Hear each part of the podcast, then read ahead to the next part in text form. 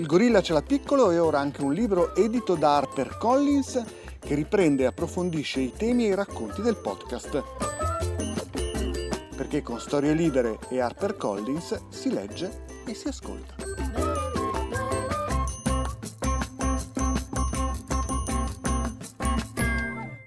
Storie Libere presenta Facciamo un gioco.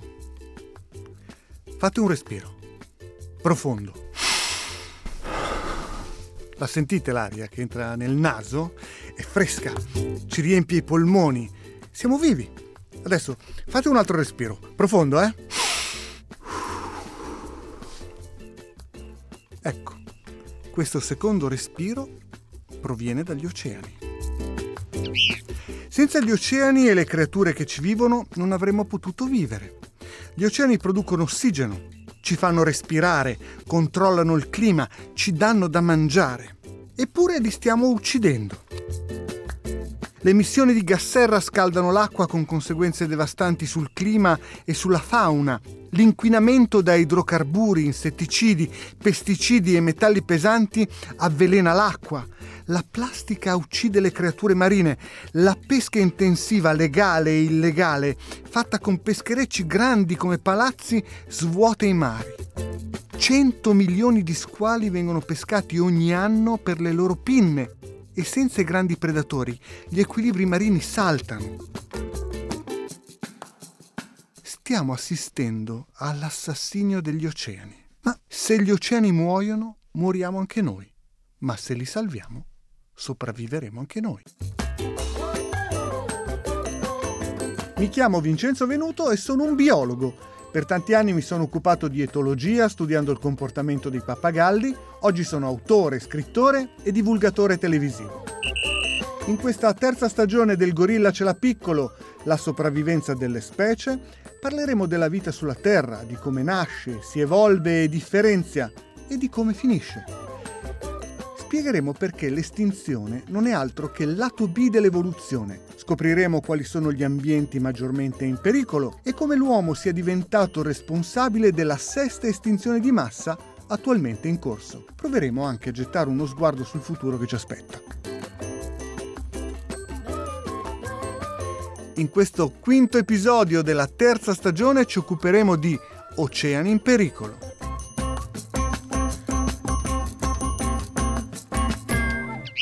Beh, questa cosa dei respiri, ah, così, così mi piace, mi piace tanto, l'avevo già usata in un documentario perché ci fa capire bene cosa stiamo rischiando. Non poter fare quel respiro lì, quell'aria che entra, che ti riempie i polmoni, perché non ci sono gli oceani che ci forniscono l'ossigeno che noi usiamo per vivere, eh, fa, fa molta impressione.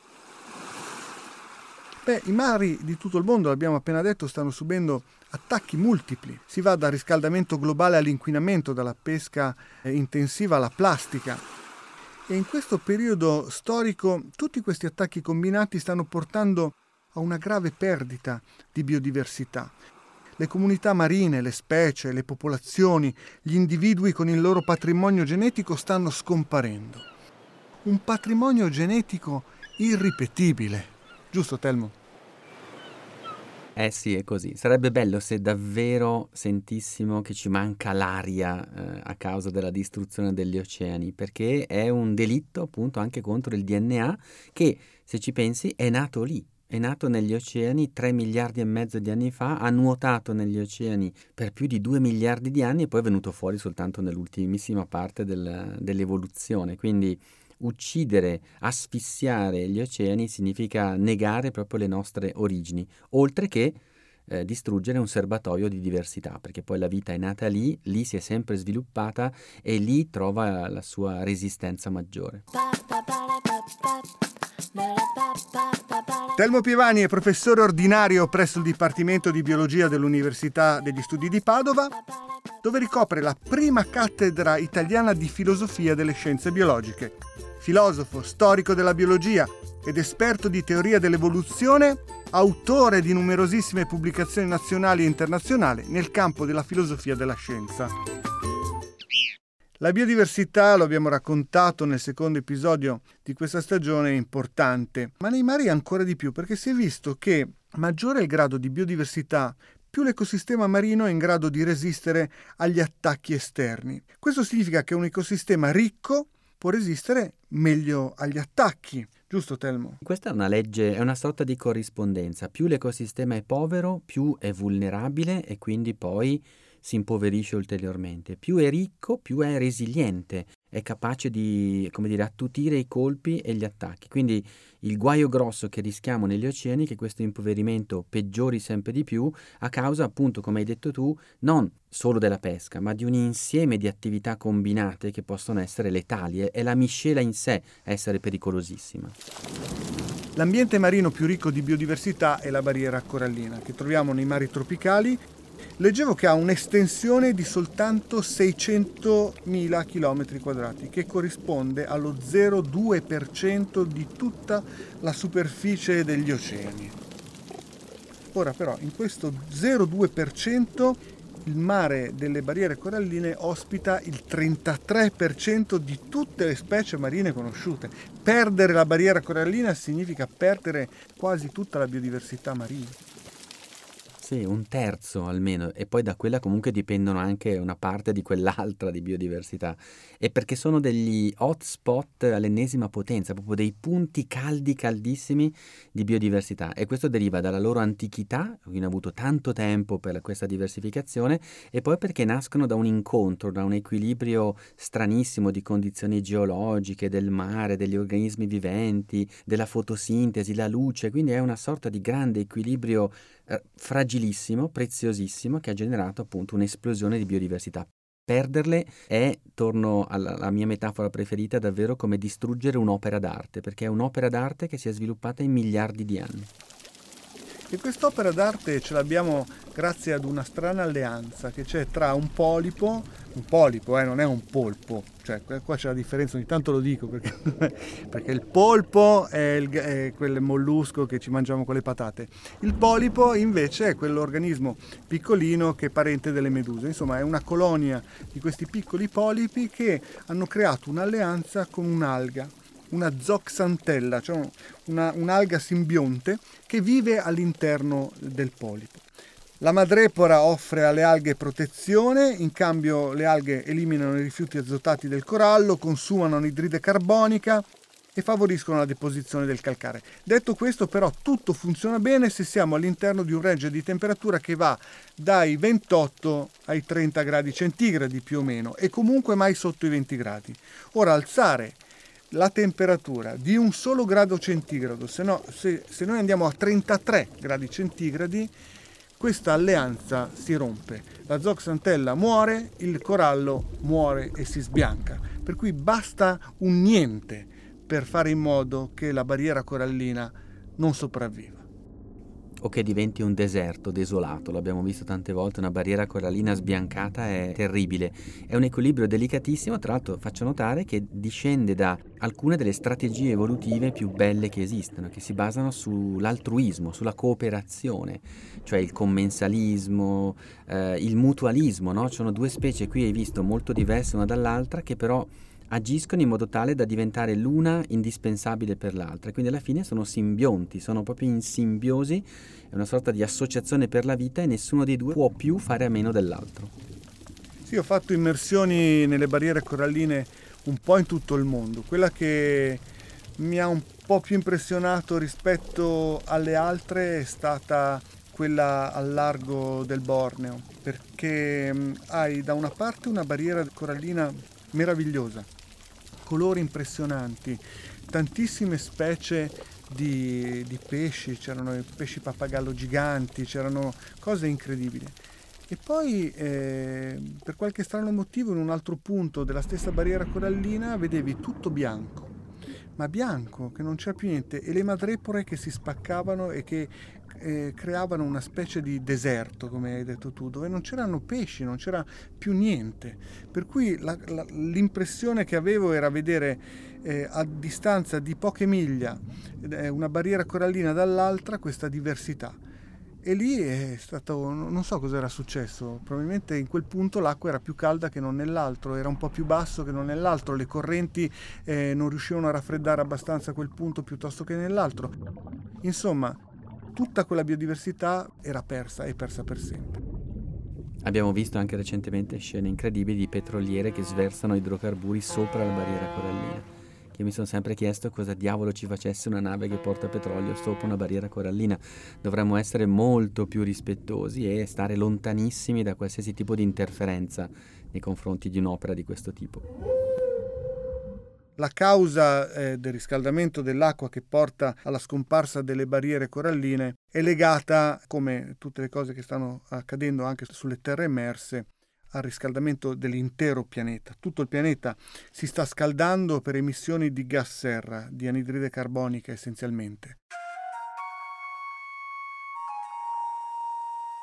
Gli scienziati hanno calcolato che gli oceani come un gigantesco tampone termico assorbono il 93% del calore dovuto all'emissione dell'anidride carbonica e questo ha rallentato il riscaldamento repentino dell'atmosfera.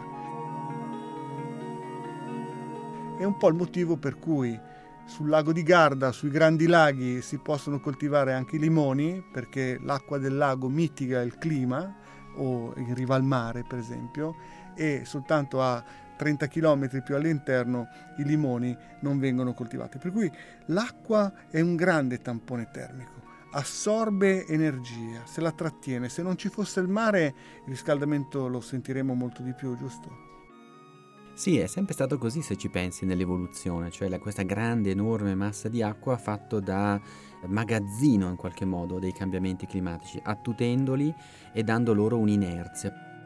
Però bisogna stare molto attenti perché non lo fanno indefinitamente, nel senso che accumulano più energia, più calore, poi però a un certo punto e spesso, e questo è molto pericoloso, in modo non lineare lo restituiscono sotto forma di fenomeni climatici atmosferici violenti, eh, sotto forma di varie modalità, l'innalzamento stesso, il, il rigonfiamento potremmo dire del volume dell'acqua che poi ci possono fare molto male. Quindi, come dire, l'oceano certo fa da tampone, però non è paziente indefinitamente. Poi quando lo deturpiamo troppo, lo scaldiamo troppo, si fa sentire e fa molto male, perché poi è lui la cinghia di trasmissione di tutta la vita sulla Terra. Esatto, per cui lui restituisce l'energia che ha accumulato sotto forma di fenomeni climatici molto violenti, però non c'è solo quello. È un mare più caldo è un mare che ha meno ossigeno al suo interno e questo potrebbe essere un problema, giusto?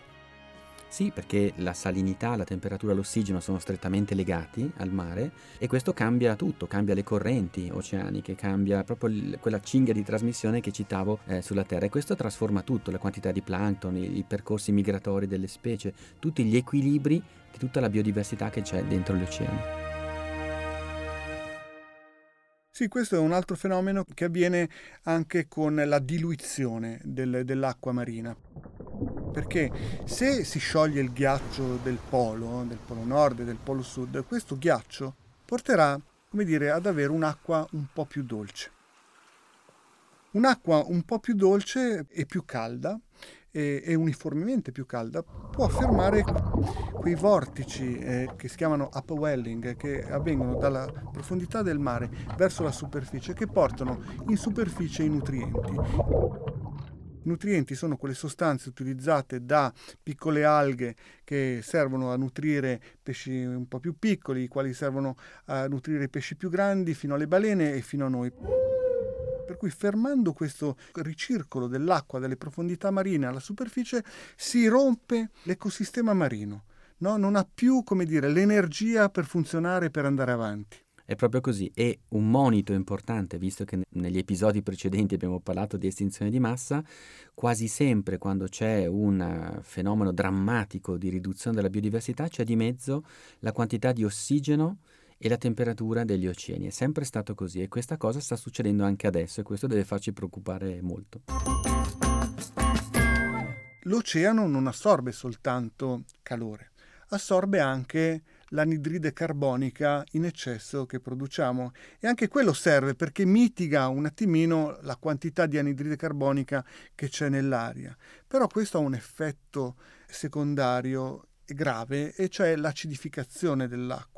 L'acidificazione dell'acqua ha un effetto negativo su tutti quegli organismi che hanno, come dire, uno scheletro calcareo, come per esempio, abbiamo appena detto, i coralli, le madrepore, ma anche altri organismi. Tutti quelli con le conchiglie, tutti quelli che hanno bisogno di questo processo. E poi cambia lo spostamento delle specie e ricordiamo che un riscaldamento dell'oceano cambia anche proprio le fasce climatiche di vegetazione. Io per esempio parlavo qualche tempo fa di recente con biologi marini che si occupano del Mediterraneo e stanno seriamente pensando di riclassificare il Mediterraneo come un mare neotropicale. Quindi prepariamoci al fatto che l'Italia d'ora in poi affaccia su un mare quasi tropicale, con tutte le conseguenze del caso, quindi fenomeni violenti, specie nuove, grandi successo di meduse, di specie tropicali che prima nel Mediterraneo non c'erano.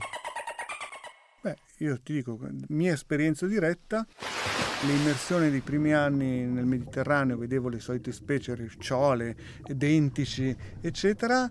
Adesso, soprattutto nella parte sud, vabbè, intanto i barracuda sono diventati comunissimi, anche, anche nord, nei mari della Liguria ce ne sono tanti. Ma altre specie, come per esempio pesce palla, il pesce balestra, che prima non si vedevano, adesso ogni tanto si incontrano, il pesce pagliaccio eh, per cui si sta tropicalizzando il Mediterraneo, arrivano specie nuove. Le specie si spostano, si muovono, eh, cercano, come dire, eh, il luogo ideale dove stare e colonizzano nuovi ambienti, anche in questo caso. Sì, e tra l'altro è una prospettiva importante questa, nel senso che noi potremmo dirlo in modo un po' cinico. Dal punto di vista della biodiversità, il cambiamento climatico c'è sempre stato, il clima è sempre cambiato, non quasi mai in modo così veloce. Però, come dicevi tu, giustamente le specie migrano, si spostano, si riadattano qualche volta non fanno in tempo e quindi abbiamo un costo immediato. Abbiamo visto le barriere coralline, in quel caso lì non fanno in tempo, altre volte invece riescono. In fondo, in fondo, chi alla fine poi pagherà di più il costo di tutto questo è Homo sapiens, perché noi siamo una specie che ha bisogno e che si è adattata alla Terra così come l'abbiamo incontrata, l'abbiamo conosciuta. Adesso la stiamo modificando e noi stessi dovremo riadattarci a questo cambiamento. Questo ne parleremo nel prossimo episodio di questo, cosa ci riserva al futuro, cosa potremo fare per salvarci. Vabbè, ne parliamo nel prossimo episodio. Intanto continuiamo a raccontare cosa fa male all'oceano, abbiamo parlato del riscaldamento globale e l'altro fattore importante è l'inquinamento. Tutto, ma proprio tutto quello che produciamo, consumiamo e buttiamo anche nel terreno, prima o poi finisce in mare. Cui abbiamo tutte le sostanze, abbiamo insetticidi, pesticidi, petrolio, le deiezioni umane e animali, sostanze terribili come il PCB, la diossina che nessuno riesce a scindere, i metalli, metalli pesanti, la plastica. E se finiscono in mare, prima o poi arrivano anche nei nostri piatti, per cui tutto quello che noi buttiamo lì alla fine ce lo mangiamo. Questa è una cosa a cui dovremmo pensare ogni tanto. Eh sì, perché poi ci torna, tutto finisce in mare, ma poi torna a noi nel ciclo alimentare. Aggiungerei anche gli allevamenti intensivi, l'acquacoltura intensiva, anche quelli hanno degli effetti estremamente forti, impattanti sul mare. E aggiungerei anche alla tua lista gli antibiotici. Spesso non lo si ricorda, ma in molti di questi allevamenti vengono utilizzati in modo massivo antibiotici che poi si diffondono nell'ambiente. Alcuni miei colleghi mi raccontavano che alle Galapagos, prima che fossero introdotte delle regole molto stringenti per cui nessun contatto con gli animali, hanno trovato antibiotici di uso umano ovviamente eh, nei tessuti, che ne so, delle iguane, di tutti gli animali delle Galapagos che li hanno avuti evidentemente andando a mangiare resti organici di cibo umani o deiezioni umane. Quindi noi riempiamo anche di antibiotici la natura e questo è terribile perché genera resistenza, cioè crea dei batteri che esistono in natura che poi imparano a resistere agli antibiotici, che è un'altra grande emergenza di questi anni e dei prossimi anni. Quest'anno abbiamo parlato tutti di virus, ma ricordiamoci che ci sono anche questi batteri che diventano forti e potenti perché imparano a resistere agli antibiotici. Ed è un altro esempio, questo è molto importante, di come devastare l'ambiente ha un costo in termini di salute, proprio ci fa del male anche a noi. Sì, e co- come ci ritroviamo nel piatto una sostanza che noi buttiamo nell'ambiente è facile da raccontare perché una microplastica, e fra poco ne parleremo, buttata in mare potrebbe entrare nello stomaco di una piccola sardina che poi viene mangiata da un tonno e che mangia non solo una sardina ma mille sardine, per cui mille pezzi di plastica poi ce li ritroviamo nella carne del tonno che noi ci mangiamo. E a proposito della plastica, possiamo dire che la plastica è uno degli inquinanti più micidiali perché non si degrada, rimane in mare per centinaia di anni, viene ingoiata, come abbiamo visto, dai grandi predatori marini, dai capodogli, dalle tartarughe che muoiono per un'azione diretta di questi oggetti di plastica. Però la cosa che mi fa impazzire è che fu inventata nel 1870 per salvare gli elefanti. Fu infatti brevettata per sostituire il costoso raro avorio nella produzione delle palle da biliardo. Questo è un paradosso veramente drammatico, cioè tu inventi una sostanza per proteggere la natura e poi eh, con la stessa sostanza uccidi l'oceano. Sì, la plastica è un paradosso evidente, ma già se tu leggi quello che scriveva Giulio Natta, il nostro grande premio Nobel che ha inventato, ha scoperto i polimeri fondamentali, il moplene della plastica, lui giustamente dal suo punto di vista, siamo negli anni 50-60, la vedeva come una grande innovazione industriale, aveva ragione perché era un materiale duttile eh, che riduceva tantissimo i costi di produzione, leggero, malleabile, quindi dal punto di vista nostro, umano, chiaramente è stato un grande vantaggio, perché ha sostituito materiali molto più costosi e anche impattanti. Però, siccome è sempre stata usa e getta, e soprattutto è un polimero che non ha nessun batterio, nessuna bestia che se lo mangia e che se lo metabolizza, questo è diventato adesso un problema gigantesco. È stato calcolato che ci vorranno alcune decine di migliaia di anni, è stato proprio calcolato dagli evoluzionisti, perché si sviluppino dei batteri in grado di digerire la plastica, tant'è che alcuni nei laboratori stanno cercando di creare dei batteri eh, ingegnerizzati in modo che riescano a, a digerire la plastica, perché i dati che abbiamo davvero sono terribili, abbiamo sottovalutato questo problema, perché di solito plastica uno pensa subito, giustamente, alle isole di plastica nel Pacifico, grandi come la Francia, anche se ce ne sono tra l'altro anche nell'Atlantico, anche nell'Oceano Indiano. Quindi quelle sono le macroplastiche, quelle che dicevi tu, che galleggiano. Ma avevamo dimenticato che c'è tutta l'altra parte dell'iceberg, cioè le microplastiche che invece tu non vedi perché si infiltrano dappertutto. Le hanno trovate recentemente addirittura nella fossa delle Marianne, negli abissi più profondi. Siamo riusciti a impregnare persino quei luoghi così inaccessibili con questo materiale. E recentemente la fondazione Ellen MacArthur, che è la più importante fondazione che si occupa proprio del monitoraggio della plastica nel mondo, ha fatto un calcolo impressionante. E cioè che se noi continuiamo a sottrarre dagli oceani con la pesca intensiva la quantità, le migliaia di tonnellate, come facciamo adesso ogni anno, di pesce, e continuiamo a immettere plastica come stiamo facendo adesso, intorno al 2050 negli oceani di tutto il mondo ci sarà come peso più plastica che pesce, che io trovo che sia pazzesco. Cioè noi che ci siamo definiti Homo sapiens ci troviamo in una situazione in cui a un certo punto nel mare ci sarà più plastica che pesce, lo trovo ter- tremendo. È terribile. È terribile. Tra l'altro mi ha fatto pensare a questi posti veramente, vabbè, nelle fosse della Marianne, nei canyon che ci sono di fronte Napoli. Mi raccontava un biologo marino che sono andati giù con dei rover a vedere a, a mille metri di profondità e lì c'erano carrozzine, sedie di plastica, c'era veramente di tutto. Poi figurati vicino a una grande città come Napoli, immaginati cosa c'è in quel fondale.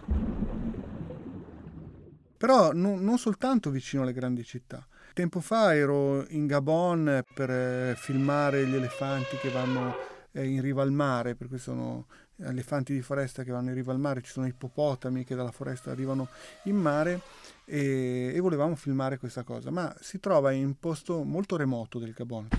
Per arrivarci abbiamo dovuto prendere un elicottero che ci ha portato per un certo pezzo, per avvicinarci agli animali senza rumore abbiamo fatto ore di trekking tra il mare e la foresta a un certo punto abbiamo trovato gli elefanti, abbiamo trovato tutto quello che dovevamo filmare. Ma la cosa che mi ha impressionato è che in riva al mare, in questo posto che, dove non c'erano villaggi, il villaggio più vicino era forse a 200 km di distanza, c'erano, c'era di tutto, c'erano anche dei silos di plastica spiaggiati, spiaggiati lì. Mi immagino cosa c'era nelle profondità marine. Una cosa veramente assurda. Però tu mi raccontavi e dicevi della pesca, che se si pesca così come si pesca adesso e si immette plastica come si immette adesso, ci sarà più plastica che pesce. E il pesce è un altro punto critico degli oceani, la pesca intensiva perché adesso ci sono tecnologie che ci permettono di pescare tutto quello che c'è, ci sono reti. Ho visto un documentario legato alla Sea Shepherd, che è questa associazione ambientalista, che faceva vedere questa nave che rincorreva un'altra nave di bracconieri e che una volta che li avevano fermati hanno tirato fuori dal mare 70 km di rete. 70 km di rete cioè, è inaccettabile, peschi qualsiasi cosa. Mi raccontava un amico che vive in uno dei posti più belli del mondo dove sono stato, Coco Island. Coco Island è a largo del Costa Rica e ogni volta che ti butti a Coco ti si apre un mondo, squali, balene, veramente di tutto.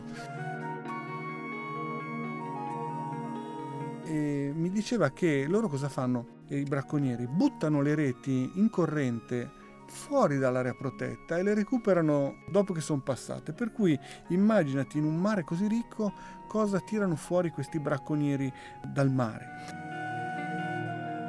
Per cui non è che c'è soltanto la pesca legale fatta con queste navi fabbriche, ma c'è anche una pesca illegale che è diventata insostenibile e i paesi non stanno facendo niente o quasi niente per fermarla. Questo è proprio il punto, guarda, non stanno facendo niente, un po' perché la regolamentazione internazionale nelle acque internazionali è ancora molto incerta, non si capisce bene chi deve intervenire, quali sono le, le regole, molti non le rispettano.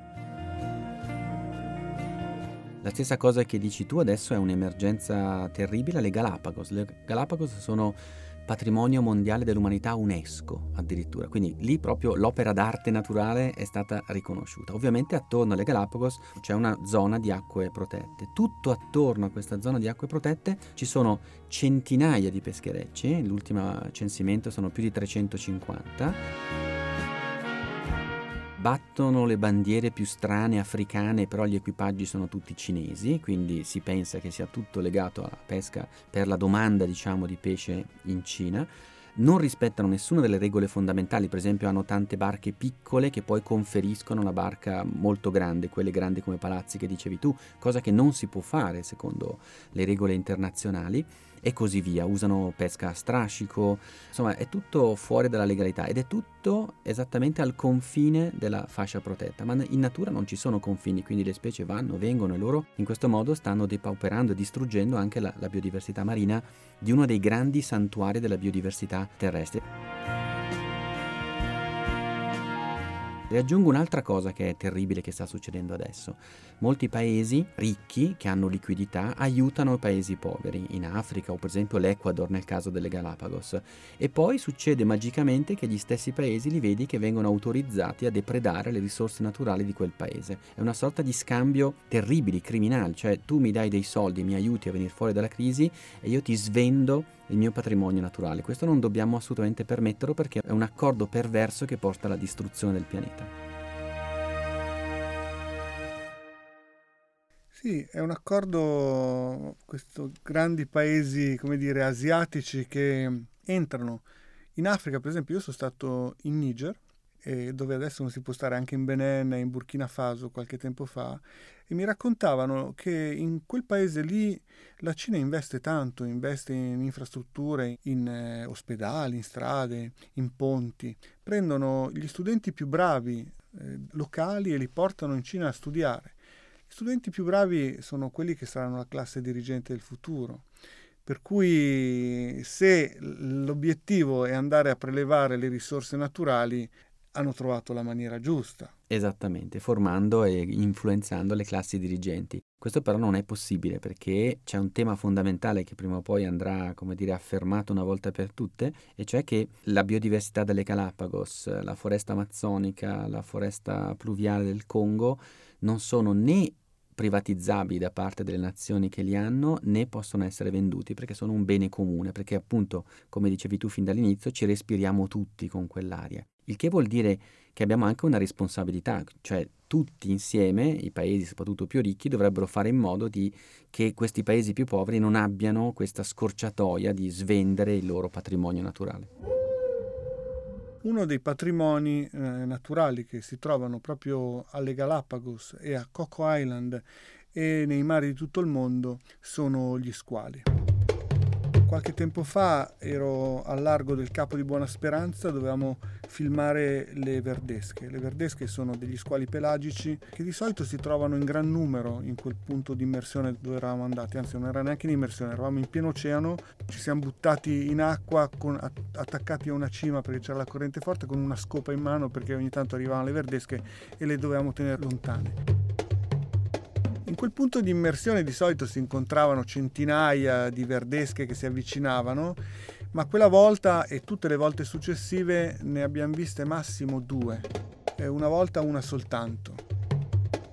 Il motivo era legato al fatto che le verdesche vengono pescate in gran numero, ma non solo loro, tutti gli squali del mondo.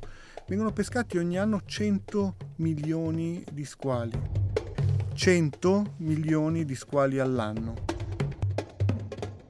Ecco, 100 milioni di squali all'anno è una quantità di eh, prelievo inaccettabile per vari motivi. Il primo motivo è che si preleva un predatore. Il predatore, stando in cima alla catena alimentare, è quello che controlla un po' gli equilibri, per cui tolto il predatore gli equilibri si devono riassestare e, e portando conseguenze che potrebbero essere gravi anche per noi stessi. L'altro motivo è che gli squali non sono una risorsa che si recupera facilmente. Voglio dire, un tonno eh, produce centinaia di uova ogni volta che si riproduce. Uno squalo no. Un grande squalo tigre o una verdesca produce 4-5 piccoli squali ogni volta ma questi piccoli squali, prima di diventare, come dire, eh, maturi sessualmente e poi pronti a produrre a loro volta altri piccoli squali, ci mettono 12-13 anni. Per cui non c'è il tempo, non hanno il tempo per crescere perché li pescano prima. Per cui questo prelievo è inammissibile. O si ferma questa caccia assurda o veramente ci mettiamo nei guai e questa è una cosa che si può fermare ma perché questi 100 milioni di squali pescati non servono per dar da mangiare a chissà chi, vengono presi, gli vengono tagliate le pinne e ributtati in acqua, vengono prelevate soltanto le pinne. Perché? Perché con le pinne ci si fa una zuppa di pinna di squalo tanto amata in Cina che però non è più ammissibile, per cui bisognerebbe fermarla questa cosa. Aggiungo che ributtandoli in mare, come tu sai bene, siccome il movimento in quegli animali è fondamentale per la respirazione, loro muoiono letteralmente asfissiati quando vengono ributtati in mare, quindi è, letteralmente una tortura, il tutto per una zuppa, appunto dicevi tu, e secondo me bisognerebbe lavorare anche un po' sulla domanda. E, per esempio, io apprezzo molto una proposta che viene fatta da diverso tempo eh, su certi tipi di cibi o di prodotti alimentari mettere un'etichetta, una segnalazione del costo ambientale che implicano e quindi magari la gente continuerà a mangiare la zuppa di pinna di squalo ma si sentirà quantomeno un pochino più in colpa. Dici? Lo spero. ma fuori dipende, dipende. Sì, non sono d'accordo perché forse un consumatore italiano è attento o americano, non lo so. Non so se un, un consumatore asiatico sia così sensibile alle problematiche eh, degli oceani la sensibilità arriverà quando eh, si andrà al supermercato e non si troverà più niente da mangiare. Allora a quel punto lì forse la sensibilità arriva. Per cui però mettergli che guarda se hai pescato, se mangi questo, sei stato cattivo, secondo me almeno in quel caso lì non, non funziona. Una soluzione però potrebbe essere, però ne parlavi prima in modo non tanto buono, l'allevamento, l'allevamento dei pesci, potrebbe essere l'acquacultura un modo per sopperire alla domanda di proteine e di pesce. Ricordiamo che siamo sempre 7 miliardi che hanno bisogno di mangiare, per cui l'acquacultura secondo te potrebbe essere una soluzione? Naturalmente sì, dipende, io facevo riferimento all'acquacultura intensiva per esempio dei salmoni che, le, le cui deiezioni poi cadendo sul fondo hanno praticamente desertificato ampie zone del mare del nord, lo sappiamo, quindi dipende anche qui da come, da come, viene fatta, se viene fatta in modo sostenibile senza consumare, in questo caso non territorio ma, ma spazi di mare, sì, assolutamente. Però ci vuole l'intelligenza anche per capire che il costo ambientale e sociale di quello che mangiamo è molto importante e, e tra l'altro il Covid quest'anno ce lo dimostra perché in fondo quei mercati avevano una domanda di animali portatori di virus come pipistrelli, pangolini, adesso per uscire dal mare, eh, legati non soltanto alla medicina tradizionale ma anche all'alimentazione. Quindi, come dire, ti do ragione sul pessimismo, cioè non li convinceremo, però insomma quello che è successo quest'anno è costato parecchio dal punto di vista economico anche alla Cina, quindi io voglio sperare che il fatto che abbiano dovuto pagare così tanto per una pandemia come questa, piano piano, almeno nelle nuove generazioni, eh, generi la consapevolezza che devastando l'ambiente ti costa, ti costa anche per la nostra vita. Sì, e l'acquacultura, come dicevi te, si può fare in modo giusto, come la verde. Sto facendo questo programma ormai da qualche anno. Ho seguito degli allevamenti di acquacultura fatti in modo molto regolare. In altri casi invece ho visto delle cose terribili. Per esempio in, eh, ai Caraibi ho visto degli allevamenti di gamberetti terribili perché per allevare gamberi su quel fondale particolare veniva tagliata la mangrovia, per cui veniva tagliata via tutta la mangrovia messe giù le reti e allevati i gamberi. Una volta che il, terreno non andava più, si tagliava un altro pezzo di mangrovia. La mangrovia è fondamentale, parlavamo prima della barriera corallina, mangrovia e barriere coralline sono in qualche modo legate perché molti pesci che vivono sulla barriera vanno tra le mangrovie a deporre le uova, perché la mangrovia diventa un po' una nursery per i pesci della barriera o comunque dei mari tropicali. Tolte le mangrovie eh, non c'è più l'asilo nido e i pesci diminuiscono.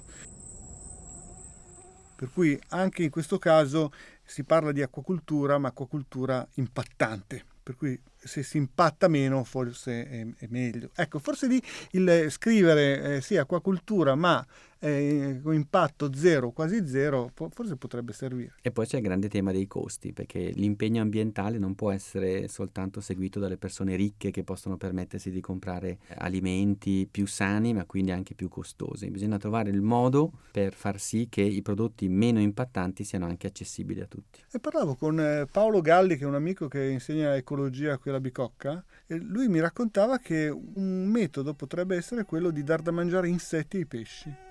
Potrebbe essere. Eh sì, l'entomofagia sappiamo che è una delle grandi direzioni del futuro, anche nei pesci. Sì, sì. Però almeno non ce li mangiamo noi, se li mangiano i pesci, ne mangiamo... E noi mangiamo i pesci, esatto. Gli oceani sono stati la culla della vita, ci donano cibo, ossigeno, bellezza. Beh, forse della bellezza qualcuno può farne a meno, ma senza gli oceani non si mangia, non si beve e non si respira. Non è troppo tardi per salvarli, ma dobbiamo prendere coscienza di quello che sta accadendo e agire in fretta. Adesso rifacciamo il gioco che abbiamo fatto all'inizio. Pronti? Allora, facciamo un respiro. Avete sentito l'aria che entra nel naso, poi scende, riempie i polmoni. Siamo vivi. Beh, ricordate sempre che quel secondo respiro proviene dagli oceani.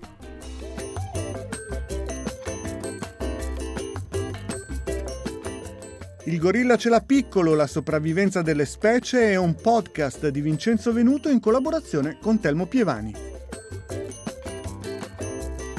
In questo episodio abbiamo parlato di oceani, nel prossimo parleremo del futuro e di cosa ci aspetta.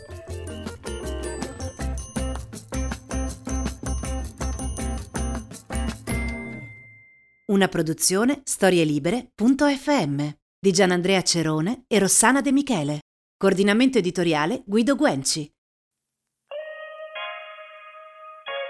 Tutti e tutte noi abbiamo provato almeno una volta il senso di vertigine. A volte è dato da un'altezza fisica, altre da un imprevisto o dalla paura del cambiamento. Il cambiamento è spesso sinonimo di paure, preoccupazioni, ansie, ma anche fibrillazione ed entusiasmo. Vertigini Storia Avanti racconta le emozioni e le esperienze di coloro che si sono trovati sul bordo del precipizio, pronti a fare il grande salto in una nuova avventura, capaci di trasformare la paura in possibilità e il cambiamento in una storia tutta nuova. Io sono Roberta Lippi e questo è Vertigini, Storie Avanti, il podcast di storie libere realizzato in collaborazione con Verti Assicurazioni. Potete ascoltarlo su storielibere.fm e sulle vostre app di ascolto preferite.